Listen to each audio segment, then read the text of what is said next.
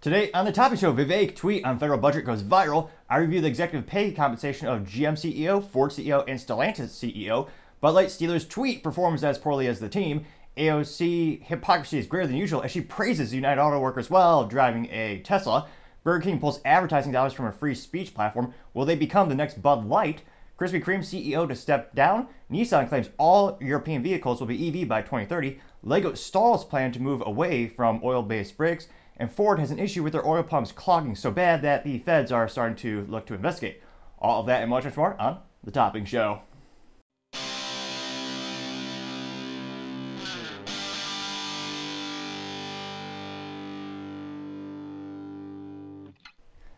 Thank you for taking the time to tune in today. Today's episode of The Topping Show is sponsored by Topping Technologies. Topping Technologies is an IT value added reseller and services company with a special proficiency in IT security Heck, I see their founder release twice a day. Gotta say, he's quite handsome and brilliant.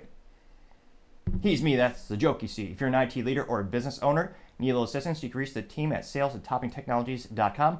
Also, for the rest of September, we're giving away a free flamethrower with every September purchase. Go to toppingtechnologies.com to learn a little bit more. And yes, of course, you can mount the flamethrower to an AR 15, as all awesome accessories can. Lastly, trying to get to 4,000 subscribers by the end of September. I know it's a tall order, but if you can click that button, I would greatly appreciate it. Now, going over to the business part of the podcast, you have the Krispy Kreme CEO stepping down.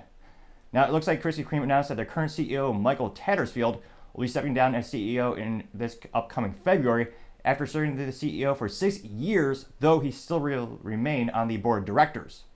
Now, it looks like Tattersfield being credited to leading a significant expansion and transformation quote unquote, which is hilariously, they, I don't think they intended that as a pun, that he led the company through an expansion and transformation, when those are the two key components, or rather the side effects of eating a copious amount of Krispy Kreme donuts. But nevertheless, he was credited towards their fiscal transformation and as well as their expansion. They actually increased the revenue from $550 million in 2016 to an estimated $1.6 billion in 2023, which is an astonishing amount of donuts. I can't help but think, anecdotally speaking, the last time I went to a Krispy Kreme, I believe I was in elementary school. Needless to say, that was back in the day. Dear God, that was before social media, barely the internet. We had dial up, which surely ages me. You had, we basically had to kill a computer to get onto the internet. The sound, eh, nevertheless, it was a whole process to say the least. Now, it looks like Josh Charlesworth will become the new CEO January 1st, 2025. Now, Josh did join the company back in 2017 and served through a myriad of different leadership positions, including global president, chief operating officer, as well as a chief financial officer. So, needless to say, he does have some pretty good experience with the company already. Now, I'm curious, let me know in the comments when was the last time you had a Krispy Kreme donut? It seems that they did achieve a huge contract by partnering with Walmart a couple years ago. I can't help but notice they have those donuts every time you're walking out through the checkout, which one of the most valuable pieces of real estate on the planet is the square footage inside of a Walmart. It sometimes takes businesses years or even decades just to get in that company, yet alone to have a contract that's continuing to apparently be renewed as I continue to see those donuts. They make great eye candy, perhaps, which is perhaps actually the safest way most healthiest way to enjoy the product just from a visual perspective. But let me know, when was the last time you had Krispy Kreme? Do you think they're up and coming? Do you think they'll be able to grow the company even more? It'll be interesting to see, but as, as I always say, time shall tell. Other interesting business news you have Nissan claiming that all European vehicles will soon be EVs.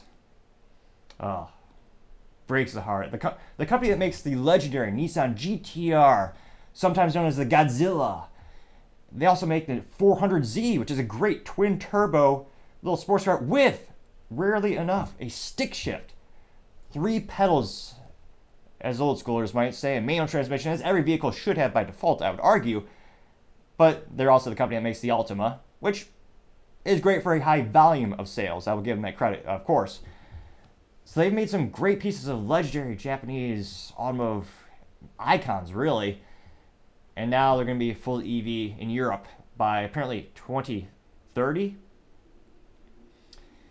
Oh, how, how the mighty have fallen. Now, they claim that, you know, it's going to be great. And the, of course, the CEO, Nissan Makoto Uchihata, said, quote, there is no turning back now, unquote. which I can't help but reminisce of some of the most horrific times in U.S. and well, global history, and even just cinematically speaking. You watch movies, you think of the Titanic, which I've seen enough parodies to know what it's about. Some of those types of things. I've, there's a lot of those movies in my life, but there's no turning back now. I, it's almost it's almost as bad as a cliche as a guy tells another guy friend, "Watch this" or something like that. It, you, you just know something highly entertaining will for sure happen, but something good, debatably more often than not, not so much. Now, it looks like they're not alone in this endeavor of going full EV in Europe by 2030. You also have Ford as well as Stellantis with the same dedication of having that timeline hit by 2030. Stellantis being one of the largest automotive companies, they subsequently, a couple years back, they bought out Chrysler. So not only do they own Stellantis, which is the parent company, but they have Chrysler, Fiat, you have Dodge, Jeep, Maserati, a couple all European companies that most people can't pronounce. So that's quite a huge portfolio of vehicles. That's all going to be EV as well. Now, interestingly enough, Ford was irate with the UK government last week because, or was a couple days ago. My mind sometimes wanders, but they're irate because the government said, well, maybe we're going to lax these rules. We're, maybe we'll let the consumer have what they choose for a couple more years because the UK government is claiming, well, maybe it won't be 2030. Maybe the new dictatorial law will be maybe 20, maybe a couple years out. And most of these companies are all going EV because the government is beating them over the head with regulation, rules, and stipulations, not because the consumers are overwhelmingly demanding they actually make EVs. So that's a big driver behind most of these initiatives, I would argue. And it'll be interesting to see how many years do we get the, I was about to say the good Nissans, there's a couple of them left. How many years do we get them in the States with an ICE engine, also known as the internal combustion engine, also known as something that will last more than, you know, five years? Which, granted, EVs are like computers and technologies. We might very well have the next battery technology next week that'll make it last a quarter of a century like an internal combustion engine. I'm skeptical, but it's one of those things where technology does move quick, and that might happen in our lifetime. But with the given technologies we have currently, when I'm looking for an ROI or something that'll last, you know, a lifetime, there's the reason I have a Honda Civic that has three pedals, known as manual transmission, and an internal combustion engine, and also have a way to make it smile too, which I would argue some of the EV vehicles just make you feel like you're soulless and dead inside. But another topic for another time, perhaps. Other interesting business use, you have Lego stalling their plans to move away from oil based bricks. Now, I find this fascinating for many, many reasons, actually. Now, the justification they're saying is because they did a couple studies and they found that if they were to, as intended, move away from making them from oil based products to making them from recycled plastic bottles, it would ironically and hilariously result in greater, a, a greater, higher amount of carbon emissions. Let me let me let that sink in for New for a little New York minute there for a second. It would actually result in greater, or actually a more detrimental effect to the environment apparently, which is hilariously ironic to think. Oh yeah, we'll just use recycled plastics. A nice study came out recently where we realized, oh yeah, majority of that is not actually recycled, but it makes you feel good, which perhaps is a good metaphor for many green initiatives. It's not actually better for the environment. It's just it looks cool, as a youth might say. Where personally, I would rather have something that's green for your wallet as well as for the environment, try to find a win win. And in some cases, that very well is true, such as nuclear energy, but no one wants to talk about that because it's scary to some people who don't know mathematics, perhaps. Now, I'm actually more interested in the fact that they're not going to still do it. Because just for, as the youth might say, virtue signaling, I thought they would just go ahead and go with it even if it's worse for the environment. You've seen many companies do this throughout the years. Perhaps one of the best examples being the paper straws, which again defied all logic and reason. That the little the person that came up with the statist, statistic, I use quotes heavily there, that say Americans use you know billions of straws a year. That was called that came from a kid calling straw manufacturers and getting estimates. It wasn't based in actual actual real studies or anything. They're just guesstimates. And yet the whole industry is acquiesced and decided to make these paper straws that don't really work. Ironically, the paper straws come in a plastic, you know, little plastic casing, and yet states actually ban it. Oregon, which, again, loony to say the least, in many of their policies, they banned plastic straws. But they do allow copious amounts of federally Ill- illegal drugs, so that state certainly has their priorities, to say the least. But I was really shocked. I thought Lego would actually go through with it regardless of the impact on the environment, just so they can put it on their boxes that say, hey, we're extra green. We love the environment. So it is interesting that Lego actually did listen to, to the science, which is a rare thing in and of itself. And it'll be interesting to see as people keep pushing back on Lego, do, will they find a new magical substance? Personally, I like the original Lego formula because guess what? They last decades. The Legos from my childhood, which I was fortunate enough to get one or two new sets growing up, many of them used, it's one of the things where they're still around. They still work perfectly. That's a darn good, durable product, with the exception of the brown Legos. If you are part of the forums or you do a little research, you find that they, for this a very interesting compound they use for that specific color, the pigment, I believe, actually causes the Lego bricks to become very brittle. But a debate for another time, perhaps. I was actually fascinated to see Lego did the right thing. What will they do next? That will be the new mystery. Time shall tell. And I do appreciate everyone's patience as I try to work with the fil- not the filter. I wish I had filters. I'd certainly look a little bit different if we use filters on this. Right now, I'm just using a USB webcam into the OBS software, and it's hard to tell if it is or is not in focus. And I have just a rudimentary setup right now with monitors acting as a teleprompter. I'm saving up, and I think I will get a dedicated teleprompter in the near future with your support, thankfully. All it takes is a couple of clicks of that good old subscribe button. Eventually, we'll get there. Going on to the culture part of the podcast, you have Burger King pulling ad spend from a free speech platform. Will they become the next Bud Light? I think there's a good chance that they very well may become that. Now, it shouldn't be too much of a surprise to everyone since, in terms of politically speaking, Burger King has been very, well, I was about to say uneducated and leftist, but let's, well, I mean, what's the difference? Introducing. Most, most would say. And this is just a, it's only a one minute commercial from five years ago, but I think it perfectly encapsulates who Burger King is as a company and the types of misinformation they like to put out. So this is talking about how the the the apparent pink tax that women are forced to pay that we're told. Producing chicken fries for a buck sixty nine and chick fries. It's the same. I was gonna say it's it's already overpriced. That's the issue right there. So chick fries is the same thing, but in a pink in a pink container. Introducing chicken fries for a buck sixty nine and chick fries. It's the same chicken fries you love, but for way more, because girls like pink. Which, yes, they do. Women and men like different colors. I, that's not really a good point thus far, but we'll keep going. What? They're two thirty nine extra. Just because it comes in this cute new box. She's got eyelashes and a bow. I'm not gonna pay for that. You're not. No. No. I'm not gonna pay extra. I'm sorry. It's exactly the same thing. The same price. Why are you charging me more? I ordered the same thing he did. I'll literally take them out of the box. Do you do you not like pink? I don't. I don't even want the fries anymore. Would you pay extra for a pink box? Would you pay extra for a pink box? Don't have to get excited about it. Do I look excited? I don't give a about the fact that the box is pink. But when you go into the drugstore and you pay $2 more for your razor blades, do you say something then? No. Ah, my eye, my eyes, I, I, my eyes rolled so far back in my head at the moronic messaging here. It, it almost physically hurt. Now the little meme on the screen says 42% of the time women's products cost more. Hmm, really? They cost more, you say? It's called the pink tax, they say. We need to be able to tell people that I'm paying more, that we're paying more for the same product. And men and women should be paying the same price. It's stupid. At Burger Queen, at Burger, I, was going to say Queen. Nowadays, it might be a drag queen uh, king at Burger King. I haven't looked into their social media too much. Some more scrutiny might be needed. But the last meme it says, at Burger King, we believe everything should be equal. Ow, my, my eye. Again, my I rolled back so much, it, it hurt.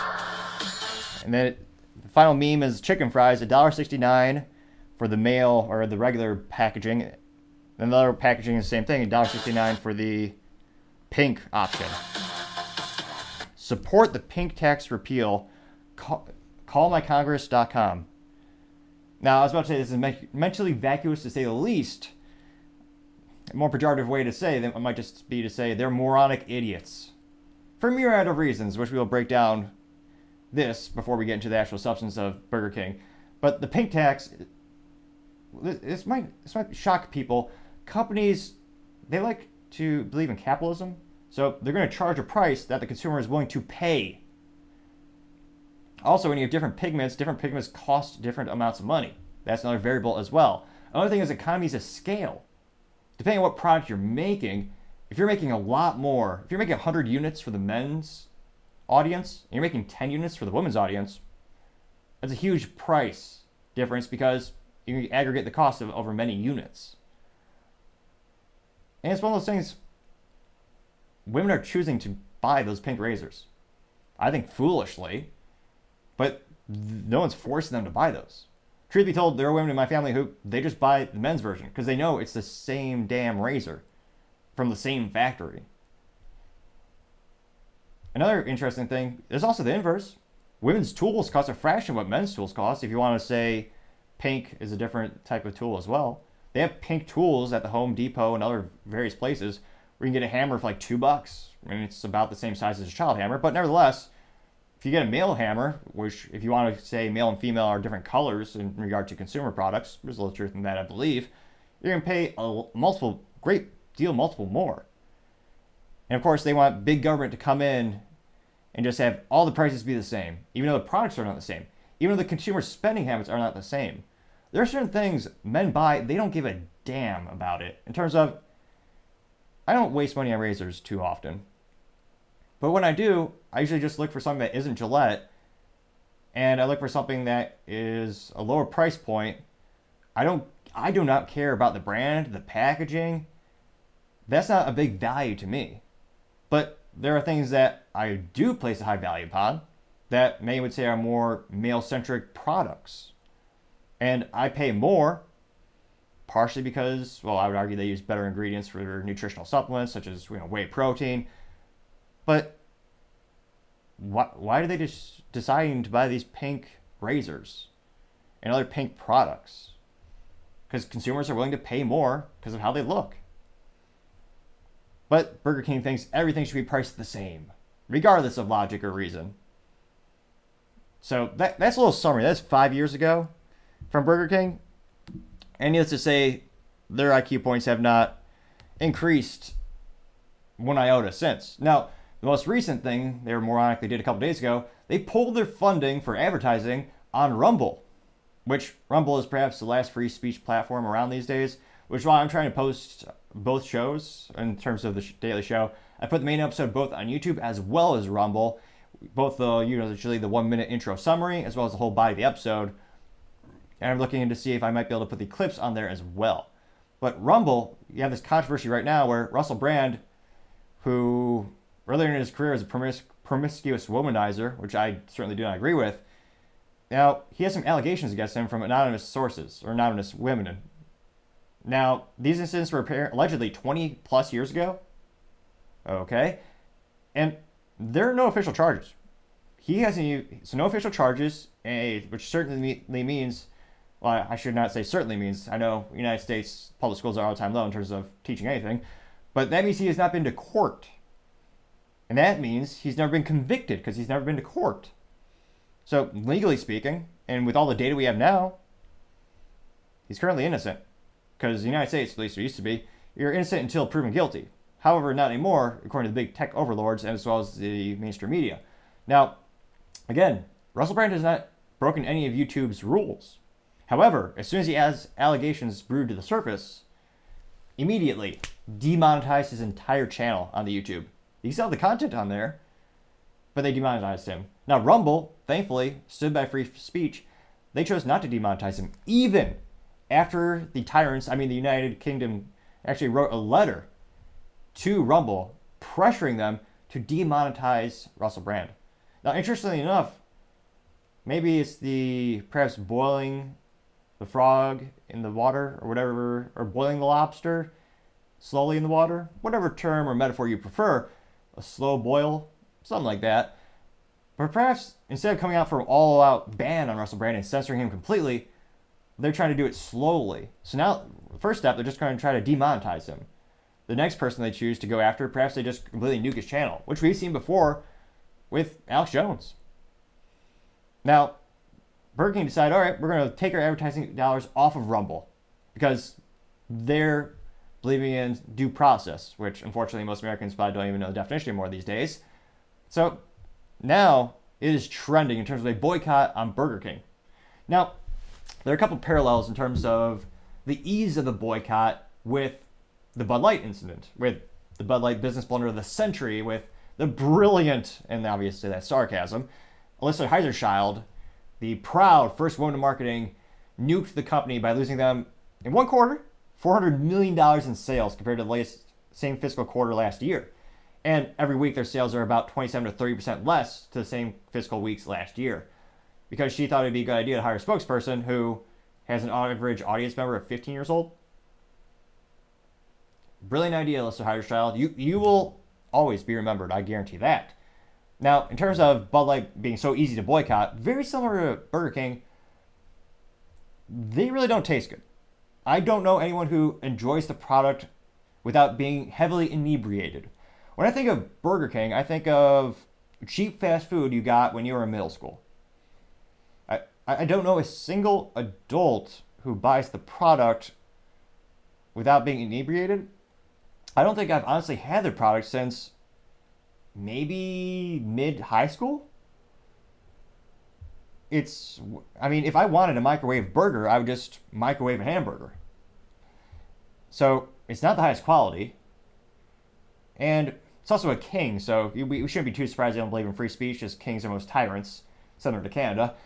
But it's one of those instances where you can substitute it pretty easy. But, like, let's be honest, most people don't like the taste. With the exception of someone who really likes hot sauce, so burns your taste buds off in which case you might enjoy it because it's alcohol, technically, it's a li- little bit about, but really doesn't taste like anything. So perhaps if you burn your taste buds and you really like spicy foods, then you can have Bud Light in terms of that could be a way to refresh yourself.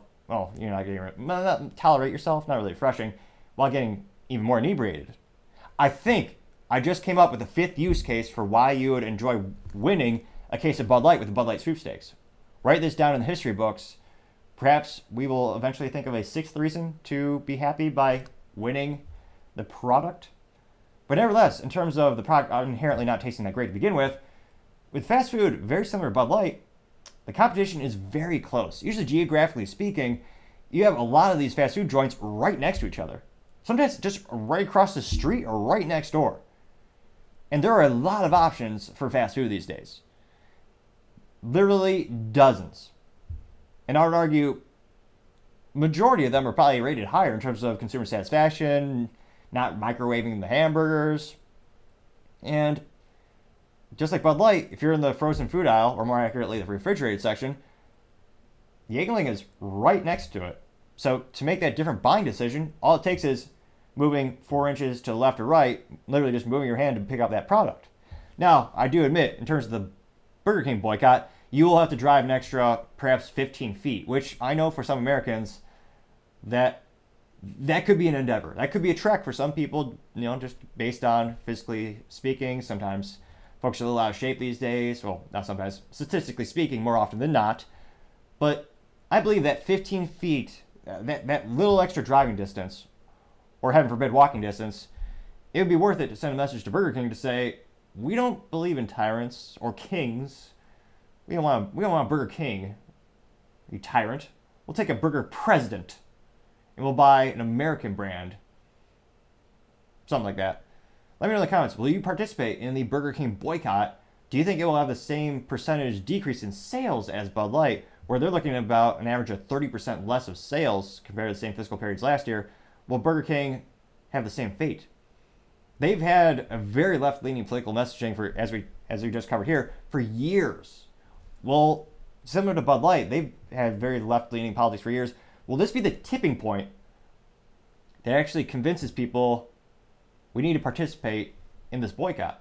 Which again should be very, very easy 15 feet driving or walking, or in America, rolling as well, because, you know, even easier than walking. Let me know in the comments. I'd be interested to see what you have to say. Oh, and someday we will get the perfect focusing camera. That's a hope. Someday. That's a hope. Other interesting culture news you have Bud Light Steelers sweepstakes, but still 80% won't buy according to the Bud Light poll, which shouldn't be too shouldn't be too surprising these days. Now, this is yet another sweepstakes. It's almost it's almost as they reminiscent of those lame cliche stories growing up where you hear about the kid in class where the kids want to throw their child a party, a birthday party, and the kid really doesn't have that many friends because he's kind of weird. Maybe he's a jerk. So the parents actually go to the parents of the other kids and they bribe the kids to come to the birthday party. That's perhaps another good apt metaphor for the Bud Light business fiasco or business blunder of the decade or century, as they continue to attempt to win back their old fan base by giving away free copious amounts of Bud Light, which is perhaps one of the best examples you could use for people when they ask, "What's an example of someone how someone who could be a winner and a loser at the same time?" Though granted, we did here make history today. Think of the sixth reason to purchase or win a Bud Light. It can be used if you're having a hot, if you really love spicy food and you burn the all the taste buds off your tongue. You could have a Bud Light, eh, which would help you become inebriated by I mean, you become even more inebriated, but it would taste effectively like nothing, or perhaps even water, which is only a little bit more palatable than perhaps regular Bud Light. Nevertheless, that is, I believe, the sixth reason why maybe some people are joining the sweepstakes, presumably, as the number of reasons to actually want the product increase by a little bit. Now, their text in the tweet says, quote, when the Steelers games end, so does your chance to score more beer money. Reply at easy to celebrate at sweepstakes to turn every touchdown into a chance to win. Which win? Eh. I don't know if that I don't know if that's really winning. But nevertheless, they had a picture of the Bud Light with a big NFL logo stamped on the head of that can to further drive the point home that they have money to throw at the NFL. And for the people who love the NFL, maybe this will push them to buy the product. Which again, let me know in the comments. Has that ever influenced your decision to purchase a product? If you see your sports ball team on a can, would you are you more likely to buy it than just having the can be regular? It's not like they add anything to the drink. I, I mean, this is for the Pittsburgh Steelers. I don't. I, I it, it might be original if they actually put some bits of flakes of steel into the Bud Light, or iron perhaps which then you could debate actually has some nutrition basis. But nevertheless, there's apparently no bits of iron or bits of steel in this can commemorating the Steelers. Interestingly enough. Now, they did get about 55,000 views, which is quite, it almost sounds like a lot, 55,000. Eh. But they only got, oh, oh, they increased 804 likes. So almost Actually, no, that's not even a fraction of the employees who still work at the company, hilariously enough. Now, I almost wonder how many of these are really, how many, how many of them are real fans? And of course, all the people responding, let's see here, none of them are getting likes. So we have hundreds of people responding to the sweepstakes where they're just replying to that tweet with the hashtags, presumably so they could win the cases of Bud Light. And looking at the first one called Randall Durham. Lord knows I won't guess this person's pronouns because I have no bloody idea. Now, this person, well, let's see, are they a true Sports Balls fan or a Bud Light fan? I mean, there's probably 18 fans left, don't get me wrong. Perhaps this is one of the 18. So, looking at their profile, they retweeted for Captain D's Fish Tenders. Because they have a sweepstakes where you could win fish tenders. Okay. Person retweeted something called Money Lion. Lion? Money Lion. Which, on its face value, it looks just looks like the biggest scam ever. Money Lion? Really? And of course, if they retweet it, she could win a tote bag. Ooh. Also retweeted a wrestling giveaway a tiny chef's toy giveaway, a video game meme. So, perhaps like most many voters, she doesn't have an original thought to her, as again, just retweeting free stuff. Well, there's a cat meme, so perhaps someone intelligent. Eh, I was about to say it. Oh, she did say love it in replying to some sports balls person. So it appears to be real, but again, this person. Oh, this. Oh yeah, this is legit. So this person retweeted for a profile by name of Pulte. And this this Pulte that person that she retweeted, this person said, "quote I still have a thousand dollars to give away to be safe, and I will post proof of the other thousand being paid as I haven't committed last night." So more more money apparently.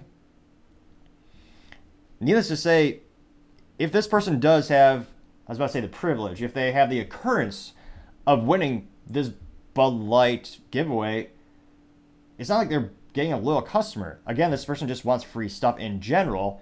It's not expanding the brand loyalty. It's not increasing their marketing effort. Again, I don't expect anyone in marketing at Bud Light to have a modicum of intelligence these days. Here's a free idea, Bud Light. If you really want to actually build loyalty, have a contingency be if you win it, you take a picture of you with the sw- with, with the swill.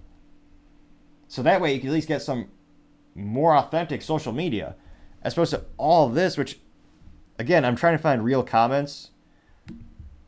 Let's see, someone by the name of Danny. Again, he same thing, just free stuff, or he was a retweet. Click on his profile. He does have a retweet for a sports balls team. Apparently, he's a big fan of the Yankees. I'm kidding. I know they're the Yankees. Based on Seinfeld, really. Of course, it's the same. Sc- and then he retweets for that hashtag millions, which is the BS thing where they say we're sending $100 to one person who retweets and follows, which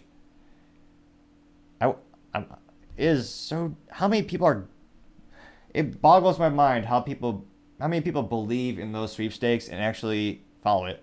Although it is not too not too surprising since you think of the lottery in the United States, which is too reminiscent of 1984, where they talked about the lottery and sports balls, where it's used to control people of lower IQ.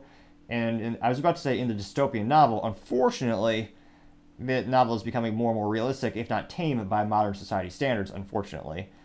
Again, I do not recommend you make that a drinking game to, you know, partake in copious amounts of alcohol when I reference the book, because unfortunately society has developed so often, I actually reference that book quite a bit.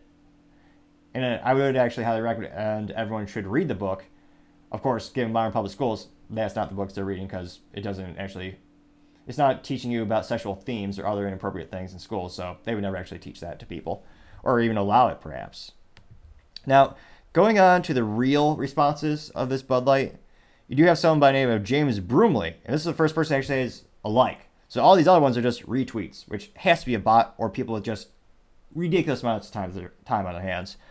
So this person by the name of James Broomley says no.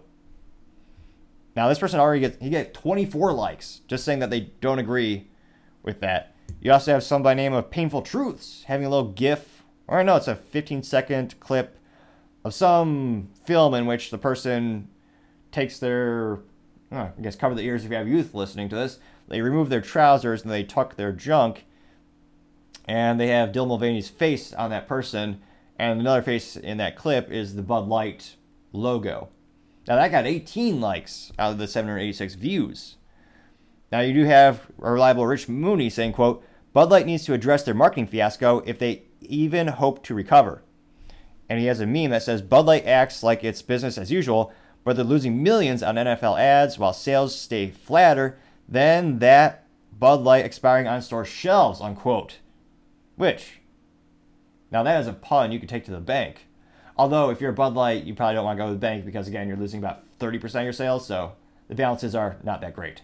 Now that got 33 likes, which I believe may be the winner for the most likes on this little Twitter thread. Or do they call it the X thread now that they renamed the whole company? Although for now the URL still says twitter.com. It'll be interesting to see if that ever changes. You do have apparently one person by the name of Young Dave 718 Although perhaps he is so young he doesn't know how to spell because it's spelled Y U N G. Or maybe that's his name now that I think about it. Nevertheless, Mr. Young Dave 718, although if he's young, she probably shouldn't be drinking beer. Nevertheless, he says, touchdown! And it does have an entertaining GIF where it looks like an old Nintendo Entertainment System graphic. It has a sports ball player rejoicing since they recently made a touchdown, apparently. Now, this popular, this, this popular positive tweet got two likes, which is also known as terrible. Now, interestingly enough, if you look at Mr. Dave's profile, he's got 298 followers, so he's beating me by a little bit at N I C T O P P I N G if you want to follow me on the Twitter.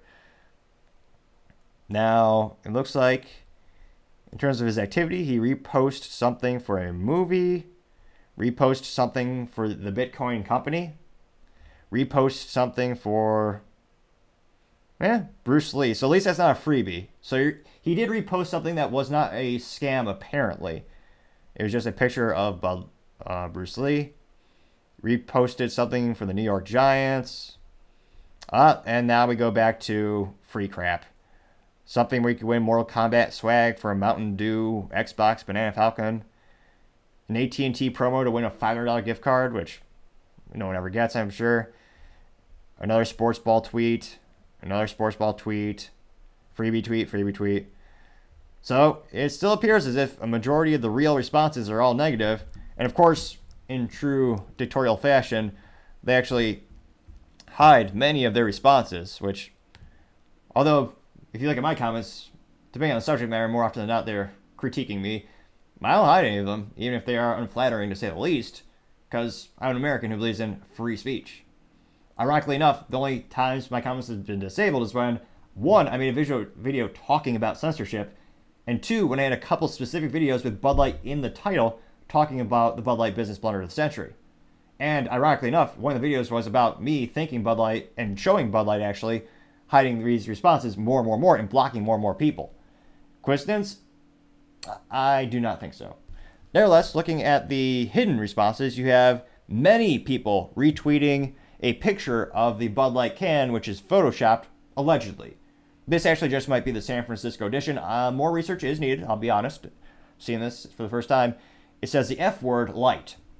And when I say the F word, I don't mean to swear, I mean the pejorative term for people who are, um, who they uh, enjoy gentlemen, so to say. As I attempt to keep this towards somewhat appropriate for all ages for the content. And the text next to the can says, cut your private part off. Which the most hilarious part of that, in terms of a little bit of a pun, although this again this might be a legitimate advertisement. I, I mean, given Bud Light these days, it very well might be. The little small print that usually says, you know, please drink responsibly. It says, please cut your private off responsibly. Now it looks like you have one, two, three, four, five. Yeah, yeah, about five people all copy pasted that same image and they all got a couple hundred views. And then, of course, Bud Light hit them all. So you have to click the show the hidden responses in order to see the most entertaining responses when it comes to the Bud Light censorship. Now, let me know in the comments do you think their sales will continue to decrease or have they flattened out? Again, week by week, we're seeing about a 30% decrease in the, in the sales compared to the same fiscal weeks last year. Do you think it will get to 32% or 33%? there's been a lot of social media attention calling to the fact that they're sponsoring an all ages drag show, which many people would argue that there's no such thing as all age child appropriate drag show. Very similar to the fact that there's no such thing as a child appropriate strip club. They don't exist because the concept in and of itself doesn't make any logical sense. So I've noticed that trend more and more, and I think I don't I don't believe most Americans are aware of that fact. I think most people are aware of their contributions to the LGBT community, which, again, looking at the sales figures and the public responses, that's not really the controversy, as they've been doing that for 30 years. They sponsored the Pride parades for 30 years and no one really cared. Some might argue that the parades have become more promiscuous as they actually contain fewer and fewer articles of clothing and have introduced sexual themes in terms of simulating sexual acts, which perhaps that is a contributing factor why we're seeing a recent really embrace of the boycott. But it'll be interesting to see. Let me know in the comments if you think the Bud Light fiasco or the Bud Light business blunder century will their sales continue to drop more and more, or do you think they'll never go below 30% in terms of they've lost 30% of sales? That rate is not going to increase. It'll be interesting to see because it is sports ball season and copious amounts of alcohol are apparently called for. Other interesting cultural news you have AOC, Alexandria Ocasio Cortez. Her hypocrisy is actually greater than usual. which that's a news headline in and of itself because, of course, that is a thing to begin with. And she says she she she wanted to buy a union a UAW manufactured EV, but she bought a Tesla, which famously are made by non-unionized workers who are motivated to actually, I would argue, work a lot harder because they're many them are given stock options, and the price in terms of the hourly wages per worker is lower at Tesla, partially because they're non-unionized, and giving them yet another competitive advantage This on top of the myriad of competitive advantages they already have, such as advanced technologies and having really bright engineers. Now, going over to the video here, and again, I'm still struggling to find a good picture in picture production software. I've seen a lot of, I know there's a lot of editing softwares you can insert, insert the videos post production, but I'm trying to find something where you can do picture in picture while recording live, or I know I'm not streaming this yet in terms of live streaming, but right now I'm currently using OBS. And if you have suggestions, I'd really appreciate it. That's how we build the show better together. I've tried a couple softwares, but again, I have a I have a Razer Kaizen camera, which it should be the software should be catching up. It's very new at the time when I purchased it about six months ago, I believe, and it's a 4K camera. And I've tried, I believe, XSplit uh, over the weekend, and again, the camera would not work. So I was able to have like the video, the YouTube video, but then there I, I wasn't there at all. Which many would argue that'd be more visually appealing, but nevertheless, I would like to have picture in picture I'm part of it as well. If you have suggestions in the comments, I greatly appreciate the feedback as we make the show better and better together. But nevertheless, without further ado, and in terms of visually appealing, perhaps this is one of the videos where you're not worrying about it too much since I was going to say she if, if insufferable was a per- picture in the dictionary, I mean AOC and Rachel Zegler would be having tea. Although, given their political affiliations, they'd probably be smoking something and drinking a Bud Light, perhaps, would be a more appropriate uh, metaphor. Or real life example. I don't know what they do on the weekends. So, this is AOC going on Face the Nation, and we will not subject you to the full interview, as insufferable that would be. We're going to fast forward to the 3 minute and 38 second mark, where they start to un- reveal the hypocrisy that is AOC. Uh, the, I believe that President Biden is is working towards that, especially when he lands in Michigan on Tuesday to earn that. You know, one of the things that's happening in the auto industry, as you know, is this um, market shift and transition to electric vehicles. You were quoted back in July saying you look forward to buying a union-made electric vehicle, but you buy, but you currently have a non-union made. When people say, uh, I was going to say, again, the smile is. I'm surprised she didn't. Why didn't they cast her in Snow White? Or what's the movie with the Wicked Witch? The Wizard of Oz. Like that smile is perfectly evil. And again, she does. She's brilliant for marketing. I can't help but wonder if people on the right applaud her being in politics because they use her to raise money as well. Tesla. UAW already makes some electric vehicles. So Yes. why wasn't that? Is it a problem with the the quality? Is it a problem with the style? Is the market just not there? Uh, no, the, our car was purchased uh, during the pandemic when travel, mass, before a, a vaccine had come out. brilliant politician. Avoid the question completely. So why don't you buy a why don't you buy a Chevy Bolt?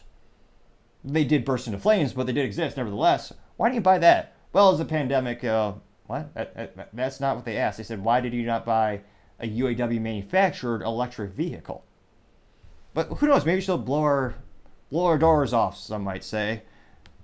So, travel between New York and Washington, the safest way that we had determined was an EV, but that was prior to um, some of the new models coming out on the market that had the range available. Uh, but we're actually looking into trading in our car now. So, we're looking into it and hopefully we will soon. I ask you that because uh, Tesla's, um, you know, Elon Musk, who uh, has majority share in Tesla, has said a lot. Now, just pulling up the good old, I was about to say Google, who uses them, the Brave tab here, it looks like the Chevy Bolt had a range, with the one manufactured between 2017 and 2019, the range was 238 miles, which, again, isn't great, but she's one who cares about the unions and the environment. Why not stop and charge at AOC? I mean, Lord knows you have a lot of time to tweet and do other things while you're on the side of the road. a lot of things against the unions. And a lot of these electric vehicle battery manufacturing plants as well are not unionized. So there's tension here. Yes. Yeah, and it's something that I have been uh, speaking with uh, President Fain about because one thing that we're Now, President Fain, if you have not been tuning in, he's the president of the United Auto Workers, and he was recently elected. And in terms of what the auto workers want, they want 80 to 100 billion dollars over the course of a four-year contract. That is why there's currently a strike because automotive manufacturers of the big three, the big three being General Motors, Ford, and Stellantis, which Stellantis is Chrysler as well as Jeep as well as Dodge in the United States and overseas. They own many European brands. But Sean Fain is the president of UAW. They wanted to strike. They did the polls, and Sean said, "All right, we're going to strike." They're again asking for 80 to 100 billion dollars between not just you know cash, but also benefits, pensions, retirees, medical, a myriad of things, as well as a 46. Well, they want a 40 percent increase in wages, which yeah, in aggregate, in aggregate again that'd be billions of dollars. But now they're being reasonable at only wanting 36 percent raise. Now, again, that's for the duration of the four-year contract as well. We're all on the p- same page about is that we do not want the transition from a fossil fuel economy to an electric economy to to represent an erosion in the unionization and rights of workers. And this is to something quickly, that's essentially what's happening. A lot of these are joint ventures, these Mm-hmm. battery facilities. They're not owned by the big three wholly. Yeah, and this is one way in which we want to use historic legislation like the Inflation Reduction Act and and others, which which did quite it did the antithesis. It caused more inflation, but like all political things, usually they use fancy words to fool people, and unfortunately, I think a lot of people were fooled by that. But yeah, have, have, can't the government just do everything? Typical tyrannical response. Represents historic climate uh, legislation to incentivize everything from tax credits to uh, to federal investment to facilities, whether they're battery production or even mining sites, and from the beginning to the very end. I thought she hated mining for natural resources. What's going on here, AOC? Is she perhaps she's having a, a change of mind? And now she does want the U.S. to be energy independent as well as resource independent by mining for many of the natural resources that are here. No, I, I was going to say that, that's a joke. Of course, she doesn't actually believe that. uh, to make sure that they're union, to make sure that we incentivize the, the production of these new technologies, to make sure that it also represents an escalation in, uh, in rights and wages for everyday workers. In fact, I'm, I'm currently working on legislation, um, a resolution to, to, um, to focus on that. Everything from mining these minerals to battery production and implementation for that to be a union track um, beginning to, to end supply. You, you thought EVs were expensive today. oh, it's going to be a lot more. If they want to, so she, her idea is let's unionize the whole supply chain of EVs. I wonder if she's going to fly to Africa and unionize those cobalt mines. No, uh, no, I can't help but think pr- probably not. Pr- probably not. No, absolutely not. When you mention mining, you're talking about human rights violations in third countries.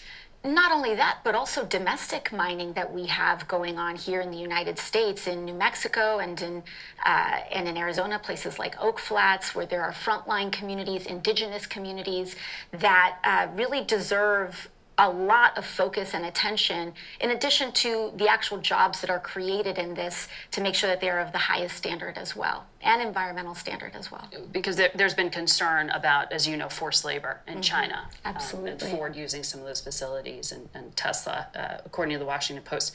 I want to ask you, though, about migration as well. You were quoted in the New York Times in August as saying immigration is arguably this administration's weakest issue. What did you mean?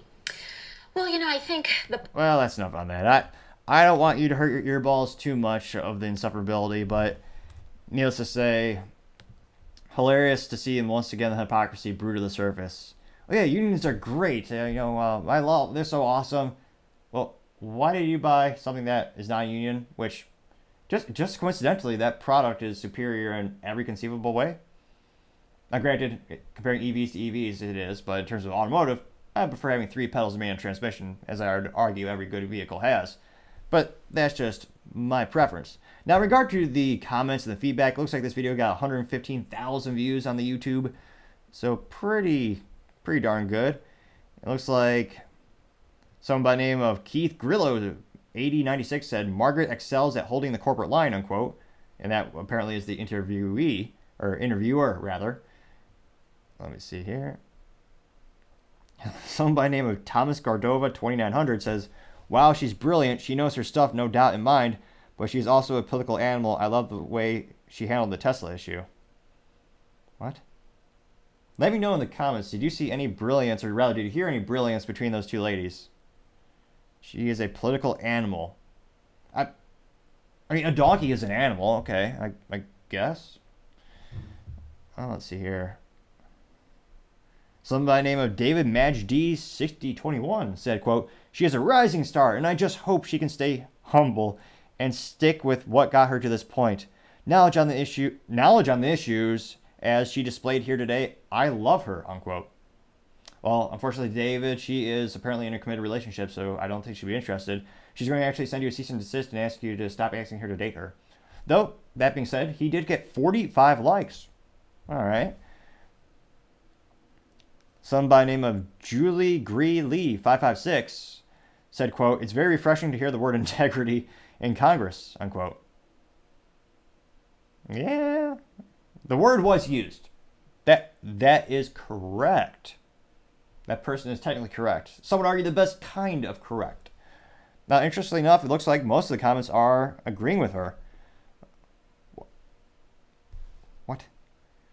All right, I guess this person's getting greedy. They get they did two comments. All right, this Julie, Julie Gree five five six also said, "quote Thank you AOC for your thoughtful leadership and fights for implementations of better equality and safety for the workers." Unquote. Uh, that person got 131 likes, huh? Which might be more than likes we get in this video. Probably, statistically speaking. Probably. However, if you like the video, it would help us challenge and see if we can beat this person getting that number of likes. Another one saying great interview. Uh, see if you're. Another one says Michael Cartes, bright, articulate, and refreshing. That person got 30 likes. Hmm, so overwhelming majority. And for the record, I think she has done one or two good things. I think it was she worked with Matt Gaetz to actually introduce a proposal to ban insider trading from all the political leaders, which would be nice. Of course, I don't think it went anywhere because, of course, how many people are actually going to vote for that? Unfortunately, I'm pretty sure no one did. Yeah, so interesting enough, it looks like overwhelming support for her in the comments. Hmm. Uh, I guess there's one critique. Mr. Ethan Hunt, Indiana, said, quote, She just blamed Marco Rubio for our immigration problems. What an incredible politician, unquote. And this gentleman got one like. All right. Another one said AO. Another Jimmy Anderson. Last comment of the day for this video. Person said AOC is an angel. Unquote.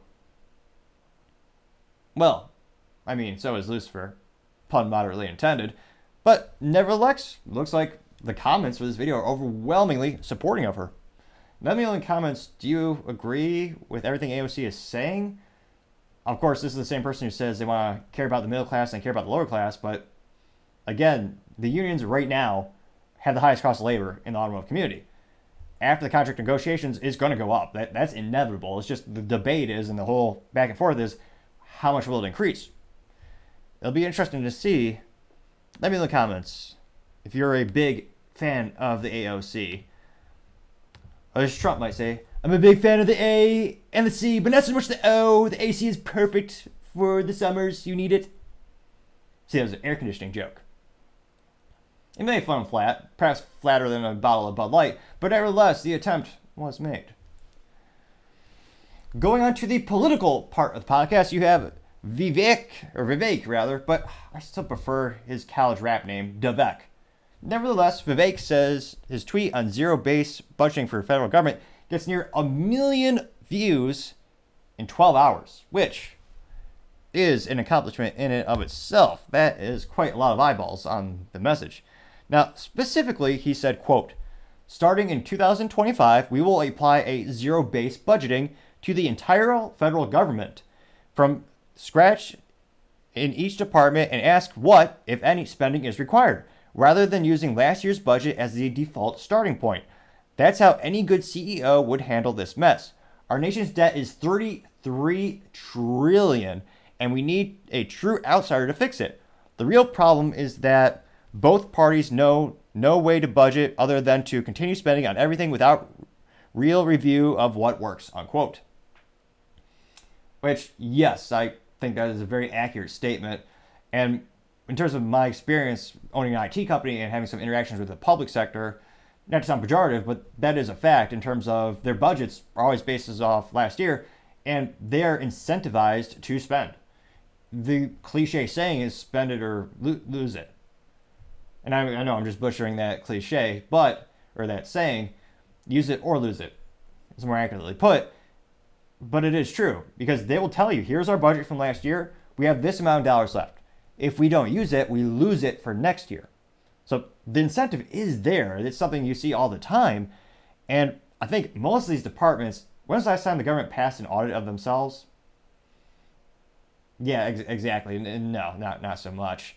Although if we are under, if we, if we get audited and we we owe the government a dollar, not only you're, you're punished severely unless you're you know Hunter Biden, but the rest of us who are you know just real civilians, we actually have to pay interest on that money that we owe the government, as opposed to when the government actually owes us money, they just give us cash. They don't give us the interest.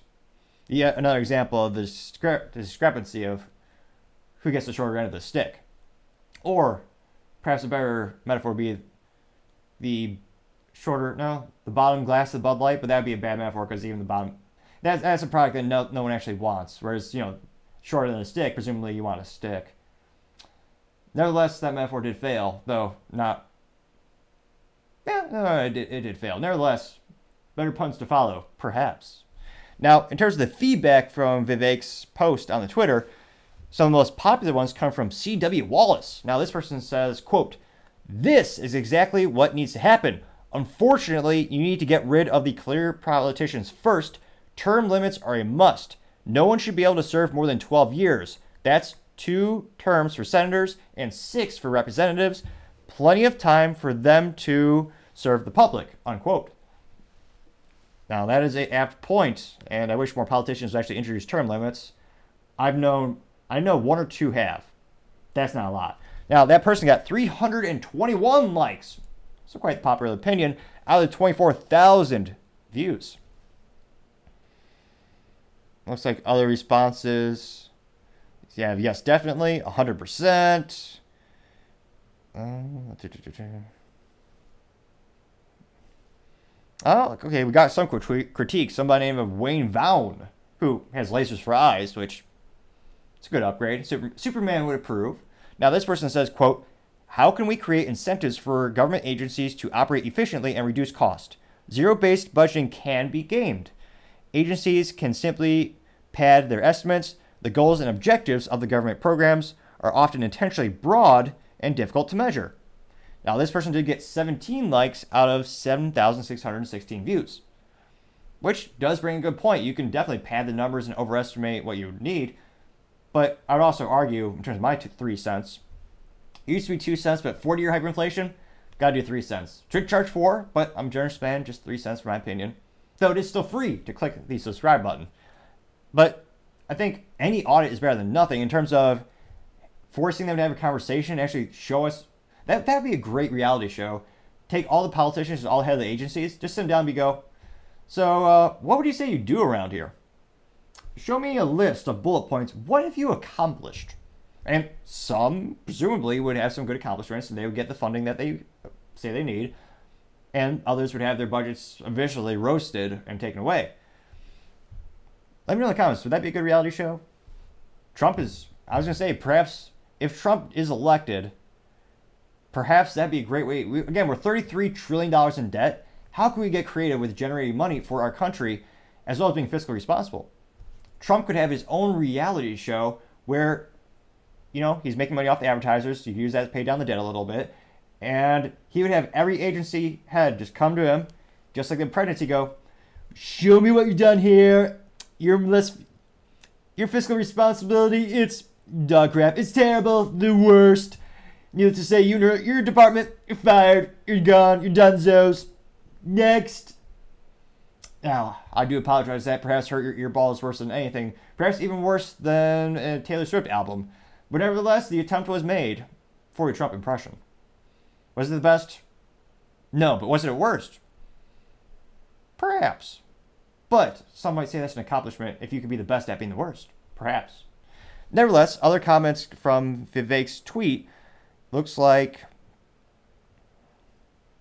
a couple more positive ones. You have somebody named Starry saying, quote, right after the pole shift, everything will be different. I've been considering Vivek since he started to run. The more I've watched, I have seen him go from what appeared fresh to something very calculated, and the darkness is becoming apparent. Why he has, oh, geez Louise, it is a long one. This person wrote a book. Why has he not been called out for his ridiculous claim he got on the jab, but now is against it, but he did not know? LOL, dude. You can read medical patents. This was your thing. If you did not have your due diligence when it came to injecting you and your family with the experimental emergency medical mandated injection, that is none of the attributes of something called vaccine until they change the definition. Well, it is inexcusable for someone who wants to rule a country and powers given to him. What can he show about the balances of apparent falsehood? I'm not taking about ideals, but what he actually fixed. So this person rants for quite some time, and they got one like. So uh, interestingly enough, for a second I thought it was a positive thing, but his response not so much, or at least this particular gentleman.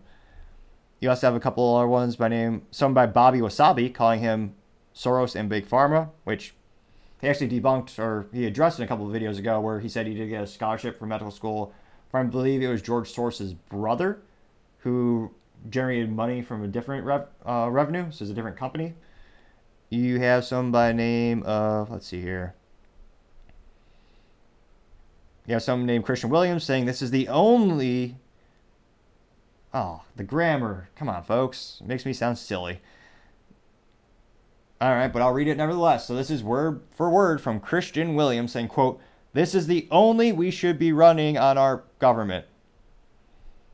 The grammar aside, this person did get seven likes, so not too shabby. It looks like somebody named Ty said, fix the money, fix the world. We'd benefit from a sound monetary system such as Bitcoin, getting 10 likes. Another one says, effort Another person by name of username effort between you and you saying, quote, we stand with Vivek. Got nine likes out of 4,000 views. Uh, another one by the name of Fulham saying, quote, why this isn't already done is beyond me. Love it, unquote. And they got 11 likes. So you do have a couple pejorative responses, but it looks like overwhelming are supportive of this idea. Now, of course, the real question is how much does social media translate into the actual polls and people actually going out and voting? That's going to be the interesting phenomenon we'll see. Anecdotally speaking, in terms of who's doing best from social media regards, Vivek is certainly doing better than the competition. And let me know in the comments do you think this would be a good idea in terms of maybe balancing the federal budget? You got pay. I can't help but think we have to pay down that debt someday. Again, $33 trillion in debt, thanks to both Democrats and Republicans spending more money than ever before? Do you think uh, that's another fun question from the comments? Do you think that'll ever get fixed at this point? It'll be interesting to see, and I certainly hope so. But as I always say, time shall tell. Other interesting political news: you have General Motors CEO Mary Barra's compensation breakdown. Now, looks like this is according to SEC filings for running the running the company as well as being on the chair and the board of directors. So we're going to start to break down her compensation, look at the company, look what the UAW is wanting, and wonder do you think she deserves a raise this year? Now, in terms of her historical compensation packages, and right now we're going by the total compensation, which includes the relative to the percentage of the total package, the smaller salary, which I believe yearly throughout these years is around two million. But nevertheless, in terms of the whole benefits package, which is mostly stock and incentives, In 2019, her total compensation package was 21,600,000 US dollars or value. In 2020, the total compensation jumped up to $23,700,000. In 2021, it went to $29 million, $136,780. Now, that specifically, her salary was base salary of that total amount was $2.1 million. Then you go to 2022 total compensation coming in at $28,979,570, which is oddly specific. One would think they would round up or round down appropriately, but nevertheless, that is the total compensation value. Now, overall, it looks like in terms of the percentages of increases and decreases throughout the years, from 2019 to 2020, that raise equated to, again, total benefits was 10.97% increase. In 2020 to 2021, her total increase in benefits was 22.94% increase, while the raise, or rather the, what's a nice way of saying you got paid less, the punishment was going from 2021 to 2022 was negative 0.99%, which is interesting thing in and of itself. Hmm. Eh, I would I would guess her base salary did not go down too much. That was mostly the variables in terms of the performance incentives. Now, in terms of the GM and looking at a breakdown of how they employ folks, the UAW total number of employees, and what if she did? What if she made nothing? What if she just gave it all away? What would that? What, how would that impact their life? Now, according to the recent research, and thanks to Reuters, they noted that in terms of GM, GM currently has 46,000 employees who are members of the United Auto Workers. Now, in terms of the global, all the headcount for everyone who works at General Motors, that's 167,000 employees, which is quite a big company. Now, it looks like just the base salary was $2.1 million. Now, if she were to read you know, in true communist fashion, just redistribute her wealth, if she were to give each UAW member, that means each UAW member would get an additional $45.65, which subsequently after taxes would be about 13 cents, which is hilarious considering who the UAW actually funds in terms of political campaign donations. But nevertheless, revenue, again, they're getting that paid before the government steals most of it. I'm sorry, taxes. Wait, was that the same word? Joking, moderately. Now, each person in the UAW, again, GM UAW members, have an additional $45.65, which is like a tank of gas. Now, let's say she wanted to give the money up to all General Motors employees, both union and non-union. Each additional each employee would get an additional $12.57, which is what is that enough for? Huh? It's enough for like two bushels of apples. Mm, what would that be? Eh, not even a case of 9 millimeter. 40 year hyperinflation, thanks, hilariously, thanks to, ironically, many of the people that the UAW helped get elected. Nevertheless, let's look at the total compensation because when we're looking at the UAW, the numbers are going back and forth. And their total compensation package, in terms of not just the base salary, but the retiree benefits, the pensions, all that stuff, the working 40 hours a week, or rather working 32 hours a week, but getting paid 40 hours a week, in addition to the 40% increase of wages specifically, third party analysts have said that that would cost the big three each about 80 to 100 billion dollars over the course of the contract. So it is over four years. Now, looks like let's look at her total compensation, or rather her recent compensation after she got a little slap on the wrist, a little decrease of 1%, or I rounded up, 0.99%. So her total compensation was $28,979,570. If you were to, again, in true Marxist fashion, just redistribute the wealth, she gets nothing. So each UAW member would get an additional $629.99. Which, again, what is that? That is a couple of tanks of gas, actually, now that I think about it, depending on what vehicle you're currently driving. Yeah, get a couple. That's a little bit more than a case of ammo for at least 223. Now, let's say we wanted to redistribute it to all the GM employees, not just the union members. So again, that's $28,970,570 or total compensation package, because again, that's base salary, all, as well as the health insurance, the SOX, everything. Well, each employee would get $173 more in their pocket. $173. What could you do with that? well, thankfully for my car because it's Japanese, highly efficient, that would be a couple tanks of gas. Actually, now that I think about it, although it does require premium. Well, it doesn't require. It's highly recommended, nevertheless. Now, out of curiosity, let's say they increased their total compensation package to 31 million. If you kind of keeping track with the average increase of salary or rather total benefits that she gets. So let's say she got $34 million each year over the next course of the next four years. So the total benefits to GM that would cost them would be $124 million versus the UAW wanting, again, that's for four years. So 124 million versus 80 to 100 billion. That's quite a bit of revenue difference, or rather cost difference. Now, in terms of GM performance, which I think, if you want to talk about the GM executives or any executives being overpaid or underpaid, I think a more accurate way to look at the situation would be what's the company looking in terms of profit, what's are they looking at in terms of stock market, what about market share, which GM, they've been losing market share since the 60s, unfortunately. And don't get me wrong, they're still one of the largest, but again, competition is quite fierce, needless to say. Now, it looks like in 2022 they generated 22.34 billion dollars in profit. However, they still have a long-term debt of 81 billion dollars, which again, it, it, it, some people pejoratively call General Motors government motors. In this case, you kind of see some of the parallels, although perhaps for different reasons. Government bailed them out a couple times. In terms of this, they're 81 billion dollars in debt uh, it's going to take a little while to pay off that debt. Granted, it's long-term debt, but it's still there, and they still need to make big investments in the in the EV category. I don't know if that's a prudent business decision, but that's what the CEO wants to do. That's what the government's forcing them to do, actually, in part, with the tailpipe emissions, is basically a de facto ban on internal combustion engines. Is why you're seeing many automotive manufacturers move in that direction.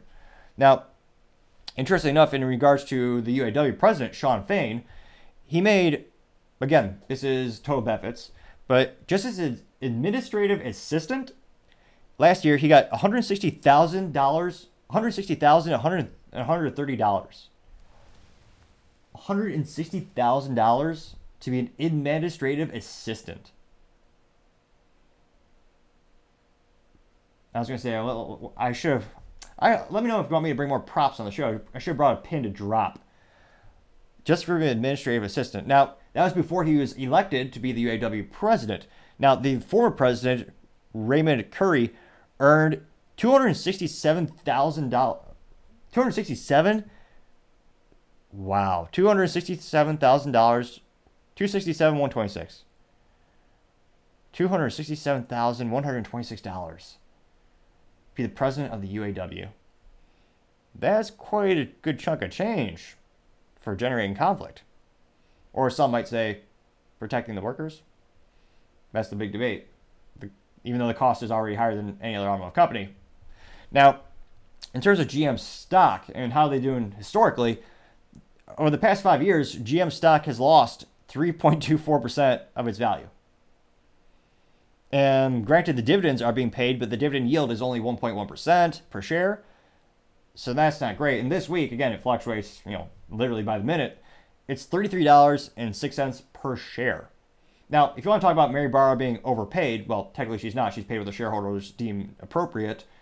You can always vote it down, which has happened with many companies throughout the years.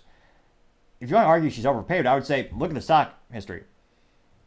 I would argue she should be paid less based on the stock if you want to use that argument.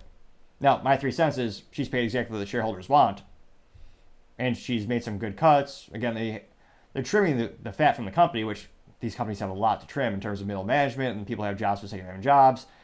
But let me know in the comments, what do you think is the most compelling argument for if, if you want to have an articulate argument of pay being equal or you know overpaid, underpaid?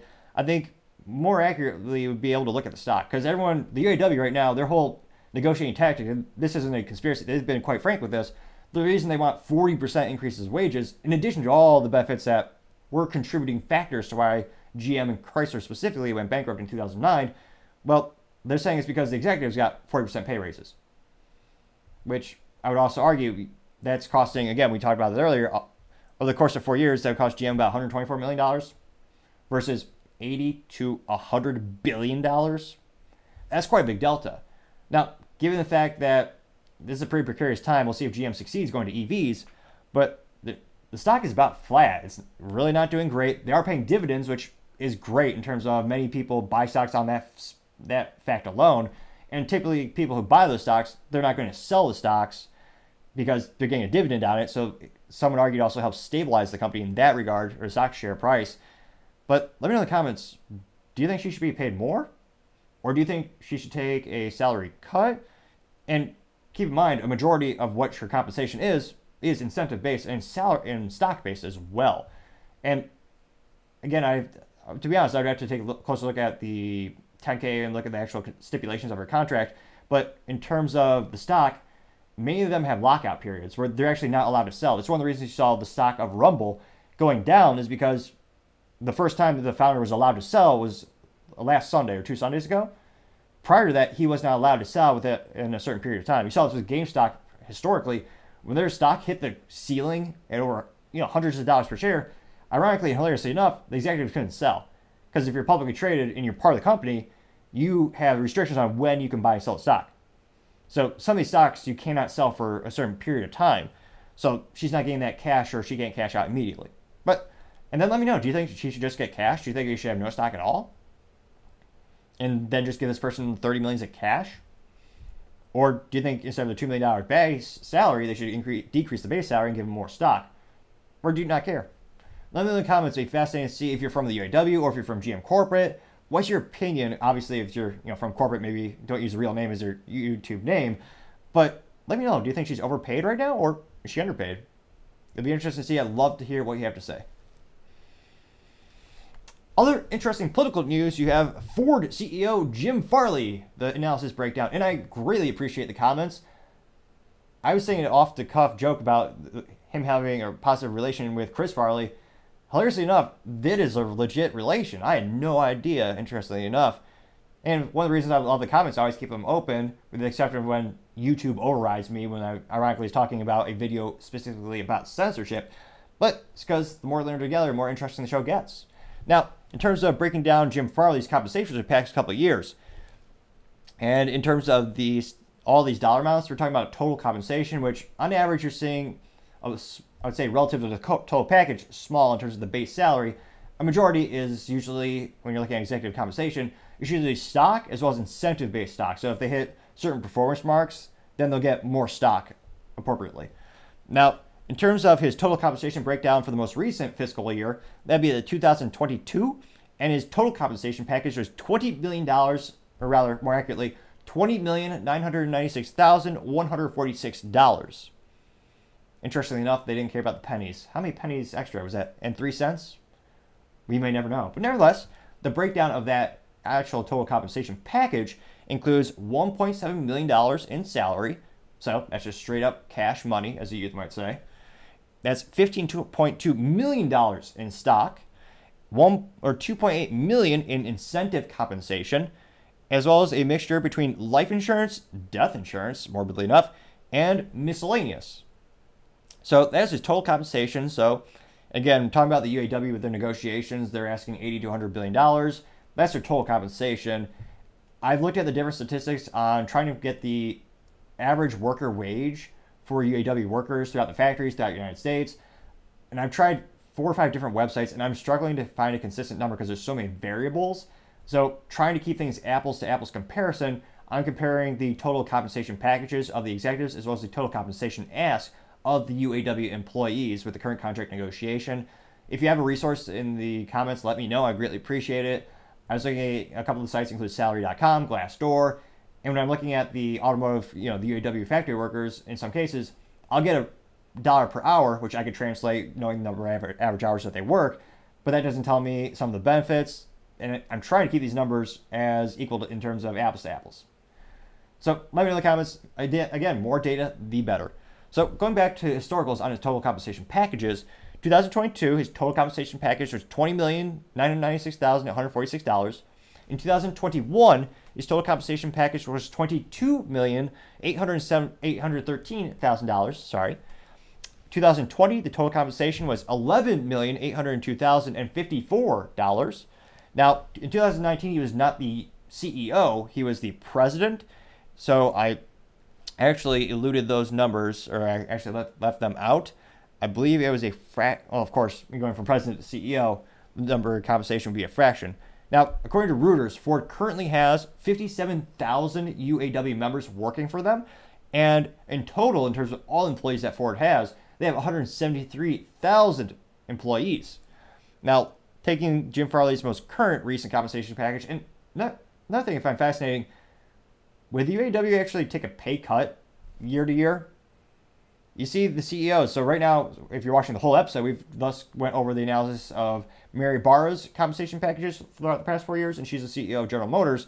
And she, like Jim, actually took a pay cut going from two, actually it was the same time period as well, going from 2021 to 2022. Yeah, they both actually took pay cuts. Now, is that something the UAW, and you're part of the member, let me know in the comments. I can't help but think that's something they would never, ever, ever, ever, ever tolerate. And don't get me wrong, I understand they did take a pay cut in 2009 when they were part of the bankruptcy with both General Motors as well as Ford and nearly, oh, sorry, General Motors and Chrysler, nearly Ford. Ford made it out by the skin of their teeth, so to say. But nevertheless, getting back to the numbers, you have Ford having 57,000 UAW members and 173,000 total employees.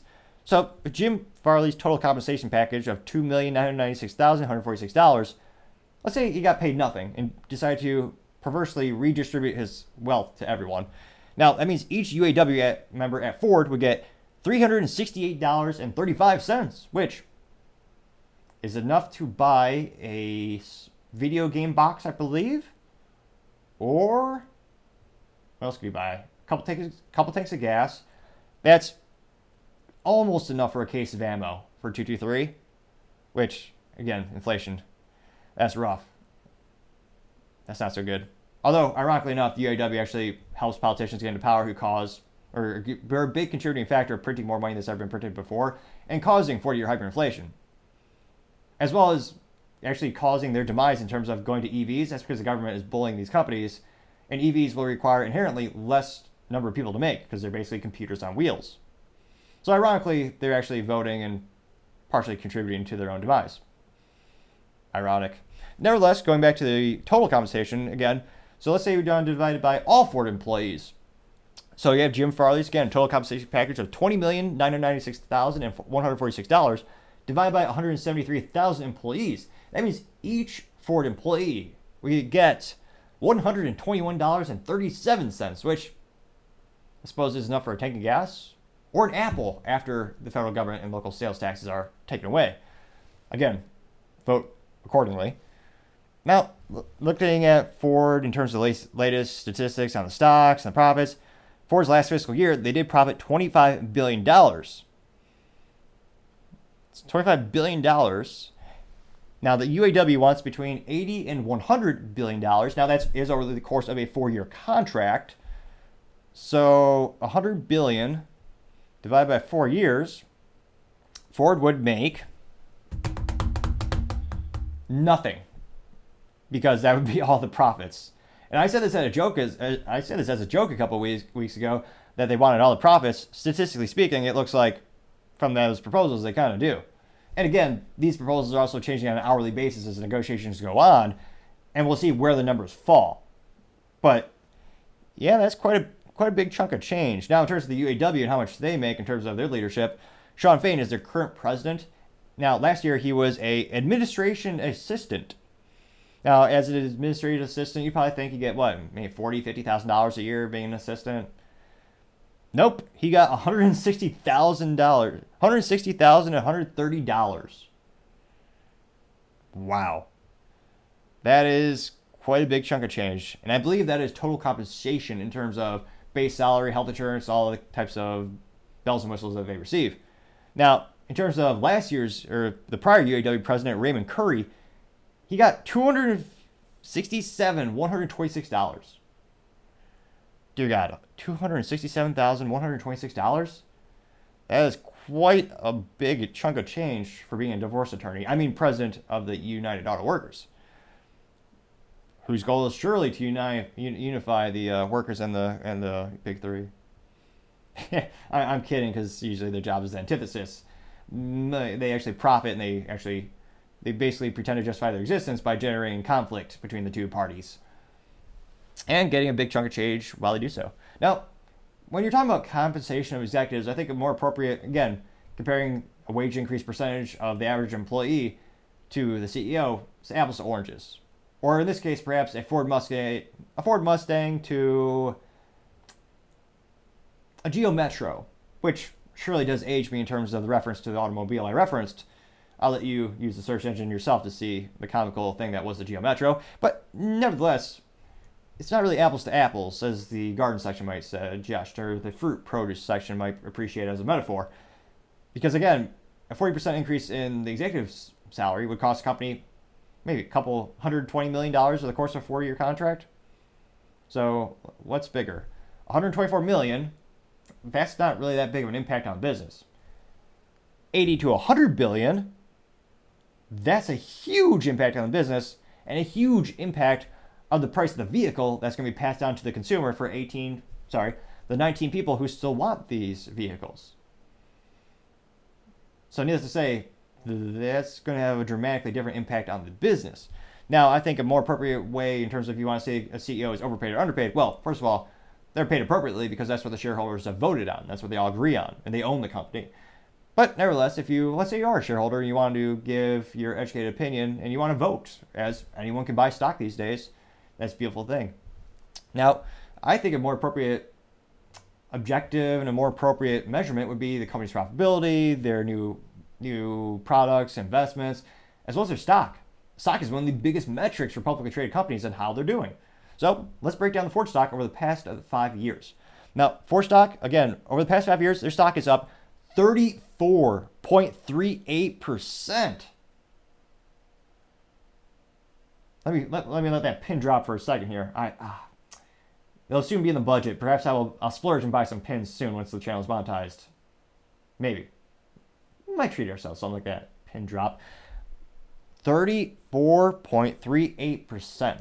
That's huge for a Detroit based automotive company. Now, if anything, my three cents, he deserves a raise. He got he helps the stock go up by 34.38% with his business decisions and his leadership. Now, contrast that to General Motors. Now, General Motors, going back to Mary, who again the current CEO is Mary Barra, and again, these CEOs have both been CEOs. Mary has been CEO longer at the company in terms of longer at GM. Jim Farley's been CEO since 2020. Again, he was president in 2019, but it's almost the whole five-year duration of that stock trend. So, yeah, Ford, their stock's going up by third. Again, I, that's so unusual for Detroit companies to have that big of a delta. That's that's really good. 30 I still almost don't believe myself. Now, going to General Motors. Again, both stocks over the same 5-year period, GM their stock went up by nothing. It actually lost stock value. It went down by 3.24%. Yeah, that's not so good. So, yeah, Ford is doing pretty darn good for that stock. Then also another great thing about Ford is again, I'm not financial I'm not I don't have a fiduciary responsibility. I'm not telling you to buy stock. I don't give financial advice. I'm just trying to break down the compensation packages relative to the performance of the companies. Now, with Ford, they also importantly pay dividends, which is something that is I would say tantamount to most publicly traded companies. They're all groups of investors who buy companies on that basis alone. Many people will argue oh, it also shows the stability of the business, it's rewarding the people who are investing in it. Well, Ford not only pays a dividend, but their dividend yield is 4.83% versus GM coming in at 1.1%. Now, Ford stock per share is lower than General Motors. Ford stock is around, again, it fluctuates on a minute basis, but this week it's about $12.58 per share compared to, compared to General Motors that's coming in at $33.06 per share. So I can't help but think with all that information, my three cents is Jim Farley's underpaid, if anything. But again, that's my three cents. It used to be two cents, but 40 year hyperinflation, ironically, you know, partially caused by the people the UAW get into politics, I, I gotta do three cents for my opinion. Though it is still free to click that subscribe button. And let me know if you're an employee of Ford or if you work at the UAW for Ford factory, do you think he's underpaid or do you think he's overpaid? And if you do think he's overpaid, would you rather him get a lower stock compensation package? Or I guess my question uh, is also, what do you think you don't like about the compensation package? Do you think they shouldn't get stock? Do you think they should have a lower base salary and more stock? Historically, one of the most famous examples of that being Elon Musk, who took, I think, like a dollar salary for many years, and he risked everything by just taking stock, which helped make him the wealthiest man in the world. So let me know in the comments, not only do you think is he overpaid or underpaid, but what would you change about the structure of his compensation package? I appreciate your input and look forward to what you have to say. Other interesting political news you have Stellantis CEO Carlos Tavares. We're going to break down his compensation package, talk about the company performance, compare that to the UAW, and then let me know in the comments do you think he's overpaid, underpaid? And then what would you change about the breakdown of his package? Now, it is a little bit difficult in terms of the backstory, or rather the past fiscal years of his compensation package, because he became CEO in 2021 where you have Jim Farley, he was CEO for the past three or four years, and Mary Barra, who's CEO of Ford. They have Mary Barra, who's the CEO of General Motors, who's been the CEO for multiple years. So they're all publicly traded. We have those numbers. Now Stellantis, it's a newer company, and when I say newer company, it's it is more of a holding company. Now, in terms of the portfolio, Stellantis, he became CEO when they formed the company in 2021. Is actually founded January 16th, 2021 via a merger between Fiat Chrysler Automobiles, as, which is also known as FCA Group, as well as Groupe PSA, which gets an F for marketing because no one knows what that means. And it is not, in fact, a public service amount announcement. I did a fact check on that. I thought it might be that type of Groupe PSA. Uh, obviously, pun moderately intended. Now, in terms of all the brands that Stellantis currently owns and is in charge of, that includes such businesses as Abarth, Alfa Romeo, Chrysler, Citroën, Dodge, DS, Fiat, Fiat Professional, Jeep, Lancia, Maserati, Mopar, Opel, Peugeot, Ram, and Vauxhall. That is quite a big portfolio, which also contributes to, to being a very large automotive company. They have a lot of brands that they're continuing to work with and, truth be told, manufacture. And it is quite disappointing how few of these vehicles actually come with a stick shift, as every vehicle should by default, just because that's the most pure experience and most fun you can have driving any automotive vehicle. But that's just me. Now, in terms of, again, we have his most recent compensation package, that looked like it was specifically $25.6 million. Now, granted, when you break that down, it looks like it is 91% variable, and it looks like 12.8 million in long-term incentives. Now, interestingly enough, a lot, a lot of people many people, in fact, will complain CEOs are paid too little or too much. And I always have the same response. If you want to be involved in the company and have your opinion be valued, you can actually buy stock and you vote. So you can vote yay or nay. If you think they are, in fact, overpaid, toss your ballot. Now, in this case, people did. Now, specifically, Stellantis changed its remuneration policy and disclosure practices following the shareholders' rejection of executive compensation report for 2021 the rejection was caused by the merger of Fiat Chrysler Automobiles, Groupe PSA, resulting in Stellantis, the trade unions, and polit- politicians criticizing Tavares' high compensation. The rejection had prompted a shift in the company's strategy, with Stellantis now emphasizing a performance based rewards for exceeding ambitious goals.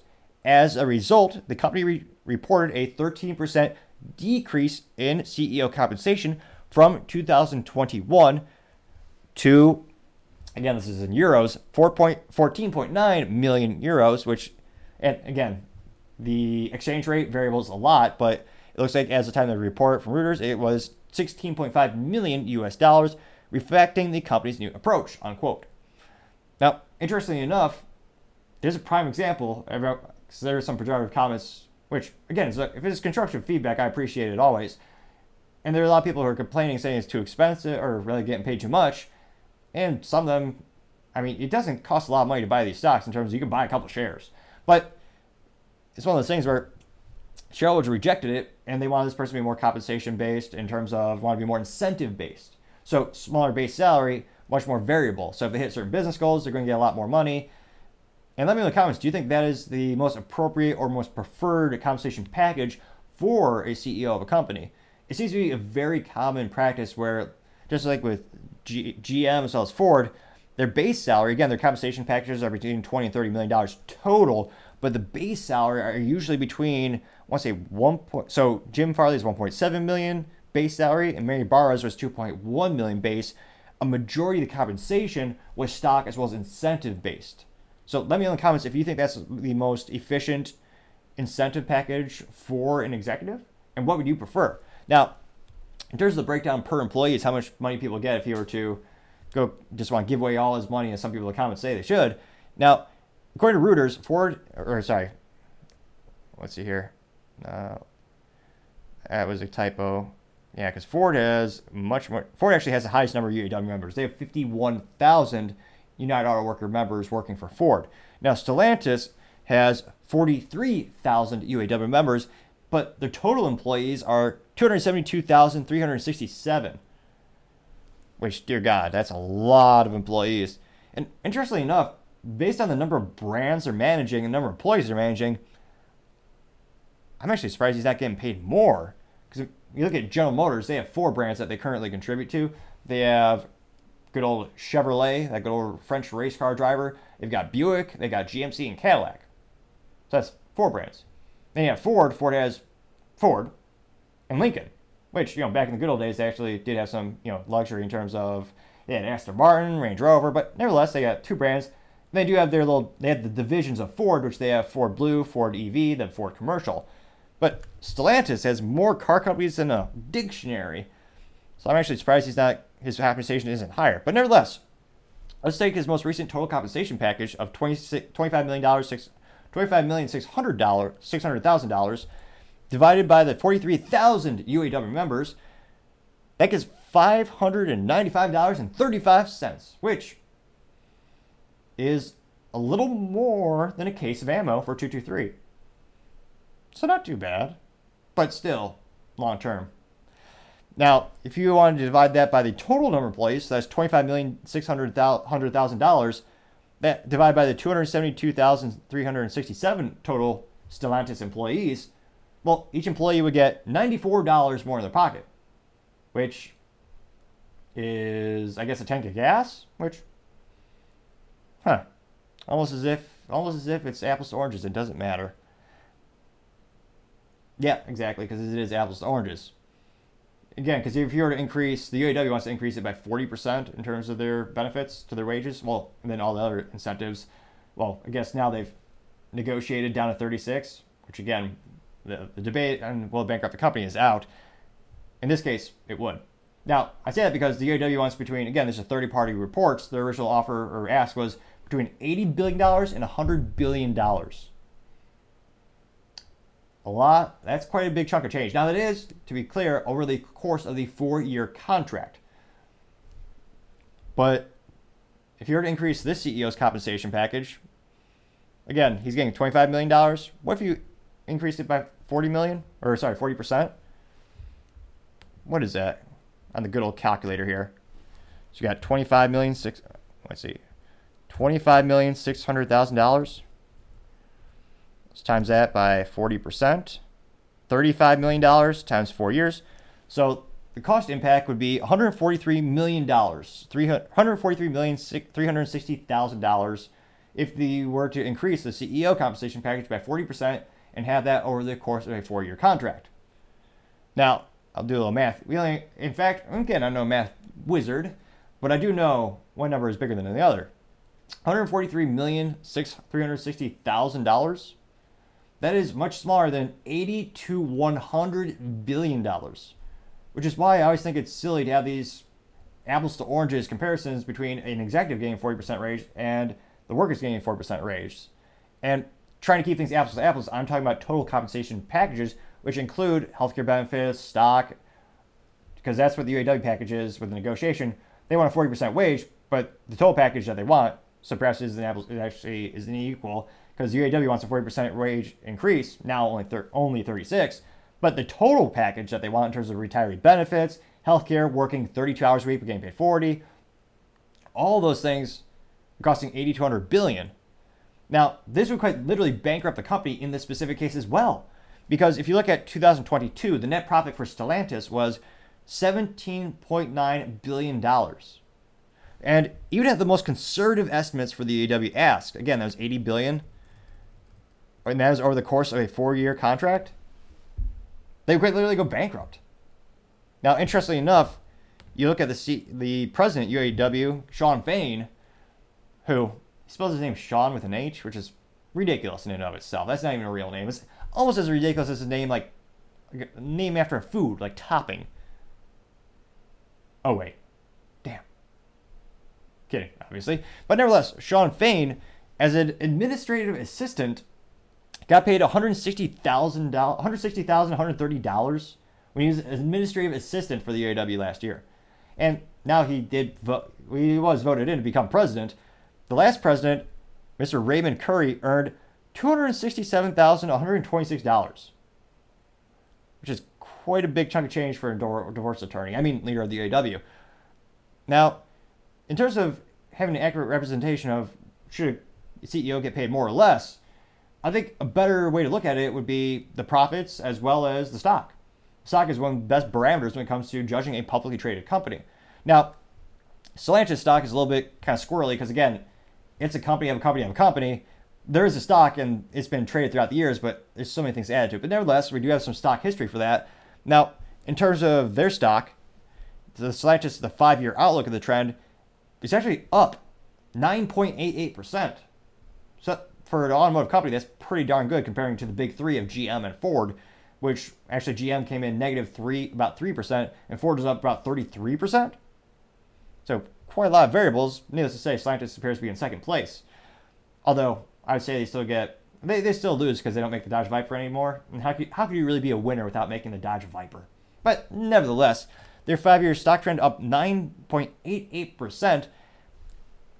And again, it, it's fluctuating on a second basis for the stock market, but their latest price coming in this week around $19.24 per share, which is not too shabby in and of itself. Now, unfortunately, which is kind of disappointing, they don't pay dividends. Which, if you're an investor, there are many arguments to, um, in regard to are dividends better for the company, the worse for the company? Is it good to reward shareholders who are actually purchasing your stock? Or is it taken away from money that could be put into research and development? It's a whole debate in and of itself, another topic for another time perhaps, but it is something that differentiates it from the other two of the big three, with both Ford as well as General Motors both paying dividends to the people who invest in their businesses. So, interesting enough, my three cents, and again, it should be four cents, but I'm a generous man, but three cents it is. Should be two cents, it was back in the day. But nevertheless, my three cents here, though it's still free to click that subscribe button and try to get to 4,000 by the end of September. Ambitious, I know, but nevertheless, as a wise pilot once said, never tell me the odds. Uh, never tell me the odds. Some might say. Now, in terms of managing so many brands and having stock performance that's that's relatively positive. It's certainly better than the General Motors. I would actually argue he's, I'd say at the end of the day, I would say he's underpaid in terms of his total compensation package. But the most important thing, nevertheless, it's what the shareholders decided. They said he's paid too much, so they changed it so he has lesser base salary but more incentive package. And it's cliche to say the customer is always right. In this case, perhaps a more appropriate response or saying or metaphor would be the shareholder is always right. Now, that's not that being said, I'm still interested to hear what do you have to say, especially if you either work for Stellantis corporate or you're, you're a UAW member who works on one of the assembly lines at Stellantis plant. I'd love to hear what you have to say. Do you think the CEO, do you think Carlos is overpaid or underpaid? And then, do you think they should change his compensation package again? Do you think they did the right thing having it more incentive driven and less a base salary? Now, being a small business owner, I'm all about the upside. I, Lord knows, I actually lost money when I first started the companies, and base salaries, I always say, risk it all. If you believe in yourself, you'll always go for the larger incentive and less security, less base. That's just my three cents. I'd love to hear what you have to say. Now, going on to the business blunder of the day, you have Ford self clogging oil pumps so bad they're causing the feds to investigate. Now, this is specifically the Ford oil pumps for the 1.0 liter EcoBoost engine, which sounds silly in and of itself. And I believe it will affect the Ford Escape. Nope, not even close. It was a Fiesta as well as the Focus, which, interestingly enough, they killed years ago. Which, eh, yet another reason I chose the Civic over the Focus. The Focus was a really fun car, and the, uh, the ST specifically. It only came in a stick shift, as every car should by default. But nevertheless, my ADHD will abate for now. Now, in terms of the article from the drive, they noted that the National Highway Traffic Tra- uh, Safety Administration is investigating nearly a quarter million Ford EcoSport SUVs following a rash of complaints from its owners. The complaints are concentrated around the loss of power, which stems from what the owners believe to be faulty oil pumps, potentially causing the debris to be sucked up the premature belt failures. So it looks like the 1. Point, the 1.0 liter turbocharged three cylinder found in 2018 and later Ford EcoSport, as well as certain model and trim years of the Fiesta and Focus, has an oil pump driven by belt that Ford placed inside the motor and is prone to failures. Which again, I one of my favorite automotive jokes, which I think is true, and cover your ears if you have younger ones listening, is a automotive engineer would walk past three highly attractive women in order to screw over a mechanic. The joke being they don't design them to actually be easy to maintain or talk think about the life cycle management of the vehicle of having to take certain things off actually to get certain things.